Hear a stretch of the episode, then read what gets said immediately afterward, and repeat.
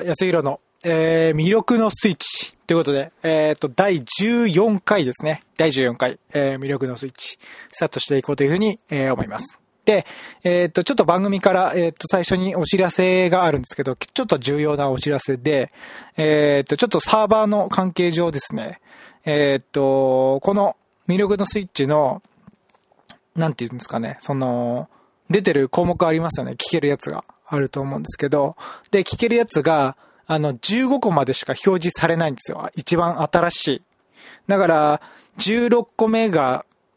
今ちょっと14回なんですけど、16個目が入ってからは、あの、1回目が消えちゃうっていうか、あの、最新のところで、最新の15個までしか出ないので、えー、っと、1個目が消えちゃう。で、17個目が来たら、えっ、と、2個目が消えるっていうような感じになってくるので、もし今ちょっと気になるやつがあったら先にダウンロードしておくか、あとはその、購読うん。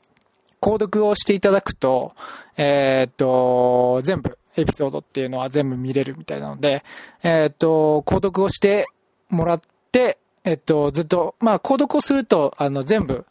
あの、ダウンロードできる。プラス、その、新しく更新されたら常に、あの、お知らせで入ってくるっていうような感じになるっていう仕組みが、あの、アップルの、あの、ポッドキャストにはあるので、えー、っと、購読をして、えー、もらえば、えー、っと、全部聞けるような感じになるかと思います。で、まあ、ある意味、その、まあ、サーバーの、その、元の配信元とか、その、配信元で、えっと、アップルのポッドキャストに、あの、配信するっていうような形で連動させて、えっ、ー、と、聞かしてるっていうような仕組みなんですけど、えっ、ー、と、結局配信元のサーバーによっては、あの、全然ね、あの、件数をいっぱい表示できるっていうところもあったりするんですけど、そこがちょっとあの、その連動がうまくいかなくてですね、えっと、ちょっとどうしようかなっていうふうに思ってたんですけど、まあ、ある意味、うん、15件しか、最新の15件しか映らないってことは、まあちょっとあの、心理の話をしてるわけですけど、まあ、心理的にもちょっとあの、希少性を感じさせる部分が、ちょっとまあ出るかなっていうふうに思ったんで、あんまりなんかね、あの、何でも全部見れます。もう100件も200件も全部見れますって言うと、だらーってなってると結局、やっぱりあの、好きなものだけしか見ないとか、あとはちょっと探すのとかね、あの、本当は、その人にとって結構大事なものがあったりするのに、結局、なんていうか、件数がバーっていっぱいあったら、その中から探すのって大変じゃないですか。まだ、まだね、14回だからいいんですけど、これもずっとずっとやっていくつもりなので、僕自身は。なので、えー、っと、結局多くなってくれば来るほど、やっぱり自分にマッチしたやつが、ね、どれなのかっていうのがあんまり、ね、本当はマッチしてるのがあるのに、それをこうスルーしちゃうっていう可能性があるんで、そういう意味でも、ちょっといろいろ考えたんですけど、で、結局やっぱりその、うまく連動しないからって言って、こう、もたもたして、ちょっと配信が遅れちゃうと逆に、ね、リスナーの方も結構、あの、日に日にかなり増えてるんで、あのー、ね、あの、100、100単位で増えたりとかする時もあるので、えー、っと、たまに、こう、ガッて増える時もあるので、そういう意味でもう、えー、っと、なんていうか、せっかく聞いてくれる方がいるんだったら、やっぱりその、リスナーの人のために、どんどん、あのー、なんていうかな、うん、仕組みをこう、どうのこうのするっていうよりも、あの、どんどんどんどん配信していくっていう方が、あのー、いいのかなっていうふうに思ったので、えっ、と、このまま、えっ、と、やっていって、まあ、最新の15件しか表示されないよっていう、まあ、だから、ちょっと気になるやつはもう先にダウンロードしといてねっていうような感じで、まあ、あの、全部、まあ、聞いてほしいわけですけどね。あの、大事なことを話してはいるので、個人的には。なんですけど、まあ、最低でも気になるものだけは絶対にダウンロードしておいてほしいかなというふうに、えー、思っています。で、まあ一応最新の15件しか表示されないよということで、あまあ、次の15回でもちょっとアナウンスはしようとは思うんですけど、うん、まあ一応購読すれば、あの、全部見れるよっていうようなアナウンスもちょっと今後もしていこうというふうに思うわけですけど、で、まあ、購読してくれた方に、えっと、ちょっと、あの、プレゼントなども、いろいろと、ちょっと考えていたりもするので、えー、もし、購読された方とかは、えっと、まあ、ちょっとあの、なんていうか、質問を受け付けてる、あの、無料相談窓口っていうのがちょっとホームページにあるので、ちょっと URL が、あの、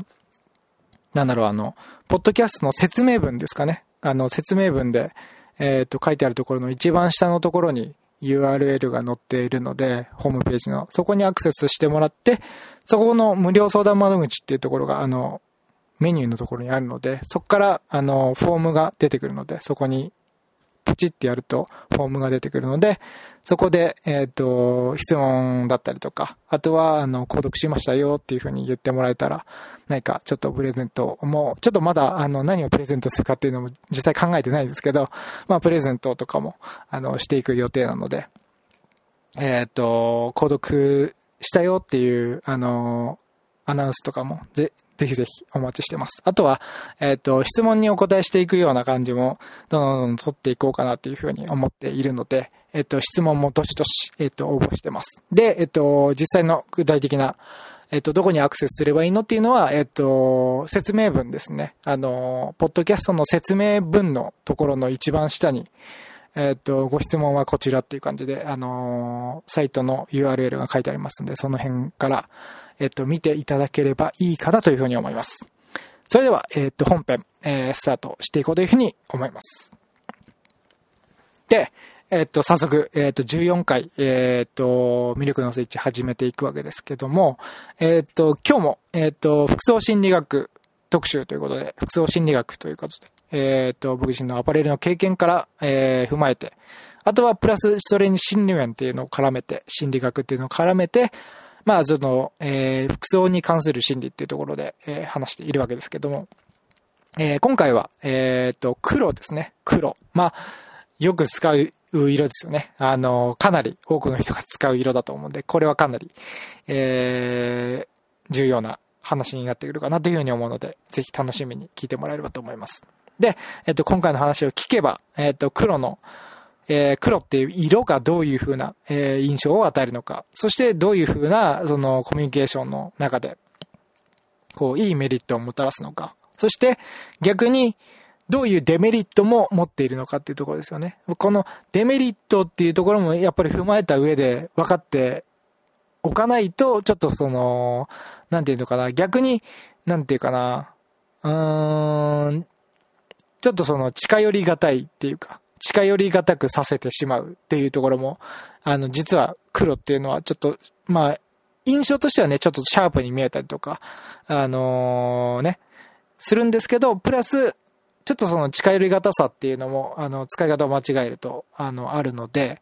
あの、その辺もちょっと含めて話していこうかなというふうに思うので、えっと、効果的に使えるのか、それとも、あの、近寄りがたい人だと思われてしまうのかっていうところが、その境界線になってくるかなというふうに思うので、ぜひ、えー、今回も聞いてもらえればというふうに思います。では、えっ、と、内容に入っていくわけですけど、で、えっ、と、黒が与える印象だとか、心理、あとは抱かせる感情っていうところなんですけど、えっと、具体的に、えっと、単語で言っていくと、えっと、強さですよね。強さ。まず一つに強さっていうのがあります。うん、強いっていうところですね。あとは、おしゃれ心。うん、おしゃれっていう感じのイメージも抱かせたりします。うん。まあ、何でもかんでも黒だったらおしゃれってわけでもないんですけど、ただ、印象としてはちょっとおしゃれなイメージですよね。うん。印象とか、あの、おしゃれな、おしゃれかなっていう感じの雰囲気に、えっ、ー、と、印象を与えることができるっていうところがあります。あとは、反抗心。うん、反抗心。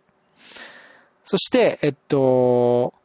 暗闇。うん、暗闇。まあ、黒なんで、ちょっとその闇を象徴するってとこですね。あとは死。うん、死ぬっていう意味ですね、死。うん、まあ、あの、生きるが死ぬかみたいな、生と死みたいなところでも、なんか白と黒みたいな感じで使われると思うんですけど、まあ、死っていうところですね。あとは恐怖とかですね、恐怖。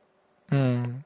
恐れとか恐怖とか、そういうところですね。あとは悪。まあ、善と悪っていうところで、やっぱり悪は黒っていうので、こう、悪で、えー、善が、まあ、ね、あの、白とか、そういう風なイメージで使われてたりもします。ね。そういう感じで、えっ、ー、と、黒の印象として、まあ、悪っていうのがあります。あとは、まあ、沈黙っていう印象もあります。沈黙。うん。で、まあ、あのー、ちょっと静まり返るっていうような感じ。うん、賑やかっていうよりはちょっと静まり返ってるっていうような感じの雰囲気ですね。静か。うん。静かな感じっていうか、うん。そんな感じですよね。静寂っていうか。そういう、えっ、と、沈黙っていうキーワードもあります。あとは、えっ、と、高級感ですよね、高級感。やっぱりその、高級感を漂わせるっていうところで、やっぱりちょっと重厚なイメージが出るんで、やっぱり黒を着るっていうのは、ね、あの、男性のタキシードとかもありますけど、やっぱりあの、高級感とか、そういう漂わせますよね。あの、タキシードだったりとかっていうのも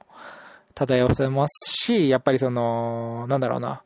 うーん、車とかでもちょっと黒い車だと少し高級感がちょっと上がったりとか、パッと見の印象でもちょっと出ますよね。黒い色だと高級感が出たりとか。そういう意味で、えー高級感を漂わせるっていう意味の、えっ、と、印象もあります。あとは男性的っていうところですよね。男性的。男性性っていうんですかね。うん。で、まあこれは結構何回も言ってるんですけど、やっぱり男性的なイメージっていうのはそのダークな、えー、イメ印象、ダークな色でまとめると男性的なイメージになるっていうところで、やっぱりこの黒っていうのが最もやっぱり暗い色、ダークな色なんで、やっぱり男性的な象徴っていうところがあります。まあ女性でもね、黒のアイテムとかはあるわけですけど、なんである意味その、なんていうんですかね、うん、女性はやっぱりその、黒だとシャープさが強くなるんですけど、逆にその女性性は少し下がるかなっていう感じですよね。だからその、おしゃれっぽく見えるし、シャープっぽく見えるけど、その、女性性はやっぱりその白とかに比べると、女性らしさは少し下がるかなっていう。うん。シャープさの方がちょっと際立つって感じですよね。あの、イメージ的には。シャープさが際立つ代わりに、ちょっとその、女性っていう感じの、女の子っていう感じのイメージはちょっと落ちるっていう感じの、印象的にはそういうところがあります。うん。こんな感じですね。強さ、えー、おしゃれ心、おしゃれ。えー、あとは反抗心ですね。あとは暗闇、死、恐怖、えー、悪、えー、沈黙、高級感、えー、男性的っていうようなキーワードになります。黒が与える心理、そして黒が与えるイメージ、印象っていうところですね。で、えっ、ー、と、この単語、キーワードから導き出せることで、まあその、もう少し詳しく相手に与える印象とか心理、感情っていうところをもう少し詳しく話していくと、まあ、色の分類の中ではこれは強烈な色ですよね、結構。黒っていうのはかなり強烈な色になってきます。で、えー、っと、かなりこう、なんていうか強く、なんていうかな、その、なんだろうな、さっきの沈黙っていうところもあるんですけど、やっぱりその、なんていうかな、本当にし、本当に静かな沈黙っていうような感じの印象も与えるんで、その、内に秘めているっていう印象とか心理っていうのを与えるっていう部分があります。内に秘めてる。なんかその、なんだろう、あんまりその表に出さないっていうか、うん。その、言いたいことは、その、バンバン言うタイプっていうよりは、ちょっと、密かにこう、抱えているとか、そういうような感じのイメージだとか。あとは逆にその、なんていうかな。情熱があるんだけど、でも、その、密かに、こう、燃え上がる情熱があるとか、密かに野心があるとかね。あの、野心とかそういうところもありますし、あとはその、内に秘めて、その、密かに、その、なんていうか、パッションがあるものがあるっていうか、その、表立って、その、俺はこういうものがあるんだぜわーっていうよりは、その、実は、こう、表立ってバンバン言わないけど、こう、内に秘めたなんていうかパワーっていうか、メラメラ燃えるものがあるみたいな、という印象ですよね。とか心理っていうのを感じさせるっていうところがあります。あとはですね、えっ、ー、と、次に、えっ、ー、と、男性的な色でもあるので、えっ、ー、と、まあ、威厳を感じさせるパワーがあるっていうところがあります。うん、まあ、その、ちょっとその、なんていうかな、少し、なんていうかな、ちょっと偉い感じっていうか、うん、威厳を感じさせる力があるっていうところですよね。だから、少し、なんだろうな、ネイビーを、まあ、ちょっと男性の例で言うと、ネイビーを着てる人と、ちょっと黒を着てる人だったら、ちょっと黒の方が少し威厳を感じさせやすいというか、その偉さみたいなものは、ちょっと感じさせやすいっていうのがあります。全く同じ柄とかだったら、ちょっと黒の方が少し威厳は感じさせやすいっていうところがあります。まあ、着こなし方にもよっちゃうんですけど、服装の場合は。ただ、もう、全く同じ人が全く同じコーディネートで色だけ違うっていう場合は、あのー、ちょっと威厳を感じさせやすいよっていう、あのー、部分があるっていうところですね。うん。まあこれもコーディネートによるっていうところなんですけど、まあ全く同じ場合は単純に色だけで、あの違いを示す場合には、まあちょっと威厳を感じさせやすいっていうところですね。うん。で、これが二つ目って感じですね。で、三つ目が、えっ、ー、と、次が、えっ、ー、と、洗練された印象を与える力があるっていうことで、まあ最初の方でも言ったんですけど、まあシャープな印象とか、まあその女性、ちょっと男性的っていうイメージがあるので、その女性性は少し下がるんですけど、その代わりに少し洗練された感じっていうか、そのシャープな感じとか、で、まあその、よく洗練された印象ってよく言うんですけど、で、洗練されたって何ぞやっていう話とかも結構あると思うんですよ。で、僕自身もなんかよくね、あの、洗練された印象になりますよとかって、あの、言ってたことあるんですけど、洗練されたってよく使うけど何ぞやっていうこともあったと思うんで、そん、そういう時のために、あの、僕自身も調べたんですよね。とか、当時とか、アパレルの当時とかも、あの、調べたりしたんですけど、あの、ちょっと、把握した上で言って言いたいかなっていうところがあるんで。で、洗練されたっていうのは、その、調べるとその、磨き上げて垢抜けるっていうような、えー、っと、イメージがあるんですね。だから、磨き上げて垢抜ける。だから、垢抜けない感じのね、あの、田舎から上京してきた人とか、垢抜けない人とかいるじゃないですか。それがまあ、磨き上げられて、垢抜けて、ちょっとその、都会に馴染んだ感じになるみたいなイメージですよね。田舎者が都会ぽく馴染むっていうような感じのイメージが、その変化が、まあ、洗練された感じになるっていうふうに思ってもらえれば、その、なんていうか、なんだよな。田舎者が都会に馴染むっていうイメージが洗練されるっていうような、その、イメージで捉えてもらうと分かりやすいかなというふうに思います。で、まあ、英語で言うとなんかその、フィットする言葉としてはなんかエレガントが一番フィットするらしらしいんですね。その洗練されたっていう。あのー、言葉に、言葉の意味に、ちょっと一番フィットしやすいのがエレガントっていう言葉らしいので、まあ、エレガントなっていう風に捉えられると、洗練されたイコールエレガントみたいな感じにすると、なんか、なんとなくイメージはつかみやすいかなっていう風に思います。うん。だから、その洗練された印象を与えられる。まあ、エレガントな印象を与えられるっていうところですね、黒は。そういうところもあります。あとはその強い意志を持っていると感じさせるっていうところがあります。心理的に感じさせるっていうところがあります。で、まあこれは最初のキーワードでもある、えっと、強さとか、そういうところですよね。強さっていうところで、えー、まあ強い意志を持っているっていうふうに感じさせるので、なんかそのね、まあ仕事とか、そういうところの、えっ、と、商談とか、そういうところも、その、何かこう、強く主張したい意見がある時でもちょっと黒のものが、アイテムがあったりとかしたら少し意志の強さっていうのも、あの、心理的には感じさせることができるんで、うまくいきやすくなるっていう可能性はあります。ちょっと通したい意見があったりとかするときですね。うん。そんな感じですかね。うん。そんな感じですね。うん。うん。うん。うん。うんあとは、そうですね。えっと、ここはちょっとあの、えー、っと、ちょっとデメリットなんですけど、えー、っと、黒の与えるデメリット。まあ、これは結構大切なんですけど、その反抗心ってありましたよね、反抗心。なので、反抗心を感じさせる、感じさせてしまうっていうところがあるので、あの、心理的にちょっと近づきにくい感じになることもあります。うん。だからあんまり、その、結構黒ずくめってあるじゃないですか。黒ずくめっていうか、その、全身黒みたいなね、そのファッション的にもあると思うんですよ。オールブラックみたいな感じで、ちょっとシャープな感じにしましょうみたいな感じで、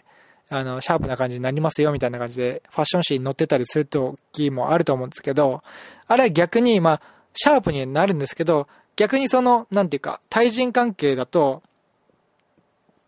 ちょっとその近づきにくい感じにはなるっていうところがあるんですね。オールブラックとか黒の割合が多ければ多いほど、若干、うん、やっぱり、心理的に近づきにくい感じにはなるんですよね。うん。だから、例えば、あのー、なんだろう、極端な話で言うと、あのー、黒っぽい感じが全体的に多い服で、合コンとか行くとちょっと話しかけづらいみたいなね。あの、そんな感じですよね。あの、44で例えばね、男女44で合コンとかしてたら、真っ黒とか、その、黒とかに近い感じ？うん。黒とかグレーとかだけでまとめてるような感じだと、あの、ちょっと、なんていうか、近づきにくい。話しかけにくいな、この人、みたいな感じで、なっちゃうこともあったりするので、あの、ちょっと盛り上がりたいとかね、少し親近感を抱かせたい場合は、なんか、あの、合コンとかね、そういう、なんか出会いの場みたいなところでは、あんまり多用しすぎない方がいいのではないかなというふうに思います。うん。だからまあ、あの、男性はちょっと使い方が難しいっていうとこですよね。まあ、あの、僕的には、やっぱりその魅力ある人になってほしいっていうとこがあるんで、男性の場合は、えっと、男性的魅力を上げるために、ちょっとダークでまとめてほしいんですけど、ただ黒っていうのは、その、なんていうかな、男性的なところとか、その強さっていうのを感じさせて、男っぽく見せられるんですけど、あんまりその、多くしすぎると、割合を多くしすぎると、えー、っと、その、近づきにくいなっていうね、反抗心を感じさせちゃって近づきにくいなっていうところがあるので、ここが結構デメリットなんですよね。うん。だから、うん、なんていうか、適度にっていうかな。うん。あんまりオールブラックとかだと、その、場所、場所によってって感じですかね。その、合コンみたいな場所で全身黒とかはやめた方がいいよみたいな、そういう感じですよね。そういう感覚になります。うん、コミュニケーションの上ではそういう感じで使っていくのがいいかなというふうに思います。で、えっ、と、黒が、えー、黒の服が好きな人に多い性格の傾向として言われているのが、まあ、クールで知的に見せたい。うん。この辺はやっぱりおしゃれ心みたいなところのキーワードからちょっと少し、まあ、えー、っと、通じていくかなっていうふうに思います。で、まあ、おしゃれになりたいとか、そういう性格の人も黒を好む傾向があるんで、やっぱりこのおしゃれ心っていうところもキーワードになりますよね。で、あとはその他人の意見とか環境に左右されたくないっていうところがあります。これはやっぱり反抗心っていうキーワードがあるんで、やっぱりその他人の意見に左右されたくない。あとは周りの意見とか環境に左右されたくない。俺はこれをやりたいとか、私はこれをやりたいっていうふうに、なんか自分の強い意志みたいなものがある人は、えっ、と、ちょっと黒を好む傾向があるっていうところですね。うん。あとはちょっと関連してるような感じなんですけど、自分の意志を貫きたいとか、そういうところですね。うん。そういうのもあります。あと、逆にその反抗心っていうところからなんですけど、関連づけたえっ、ー、と、性格なんですけど、えっと、人と交流して感情がぶつかるのを避けたい。うん。だから、自分を守るために黒を切るみたいな感じですよね、こういう時は。うん。人と交流して感情がぶつかりたくないから、反抗心を主張して、なるべく心理的にこう、近寄りがたい感じにして、あんまり交流を避けて感情がぶつかりたくない、感情的な、になるのをちょっと恐れて、なるべくちょっとその自分を守るために黒を着てるみたいな感じの人もいたりするわけですね。だからちょっと、なんていうか、少し外交的っていうよりはちょっと内向的な人が、その自分を守るために着てるっていうケースもあったりするっていうか、うん、そういう人が好んでるっていうケースもあるっていうとこですね。うん、まあ、多い、あの、黒の服が好きな人に多い傾向なんで、そういう人もいるってことですね。守るためにうん、人との交流をなるべくちょっと少なくするために黒を切るっていう人もいるっていうことです。うん。あとはその強くありたいとか強くなりたいっていうところですね。まあ強さっていうところから、えっ、ー、と通じてきてるところかなっていうふうに思います、これも。うん。で、あとは支配されたくない。これも反抗心っていうところですね。反抗心っていうキーワードがあるんで、やっぱり支配されたくない。自由でいたいみたいなところですね。うん。だから自分の意思を持って、かつ支配されたくないみたいなところが結構ポイントとしてあったりします。で、そんな感じですね。で、ご自身も結構その、自分がやっぱりその、なんだろうな、あのちょっとこう、明確な意思がこう、バシってある時には、やっぱりその、結構黒は好きだったかなっていうふうに思います。まあ、今も結構黒好きなんですけどね。黒は好きなんですけど、あんまりその対応しすぎないようにはしてるんですけどね。うん、あんまり多くなりすぎないようにはしてるんですけど、やでもやっぱり黒は、どこかにはちょっとやっぱり取り入れたいなっていう気持ちがあるんで、やっぱり強くありたいっていうところは、あの、あるんじゃないかなっていうふうに思います。うん。で、えっと、これまでの話を踏まえた上で、えっと、どういうふうに使っていけばいいのかっていうところなんですけど、まあ、今回も、えっと、男女それぞれで、えっと、一つずつのアプローチって感じで話していきます。で、えっと、まず男性なんですけど、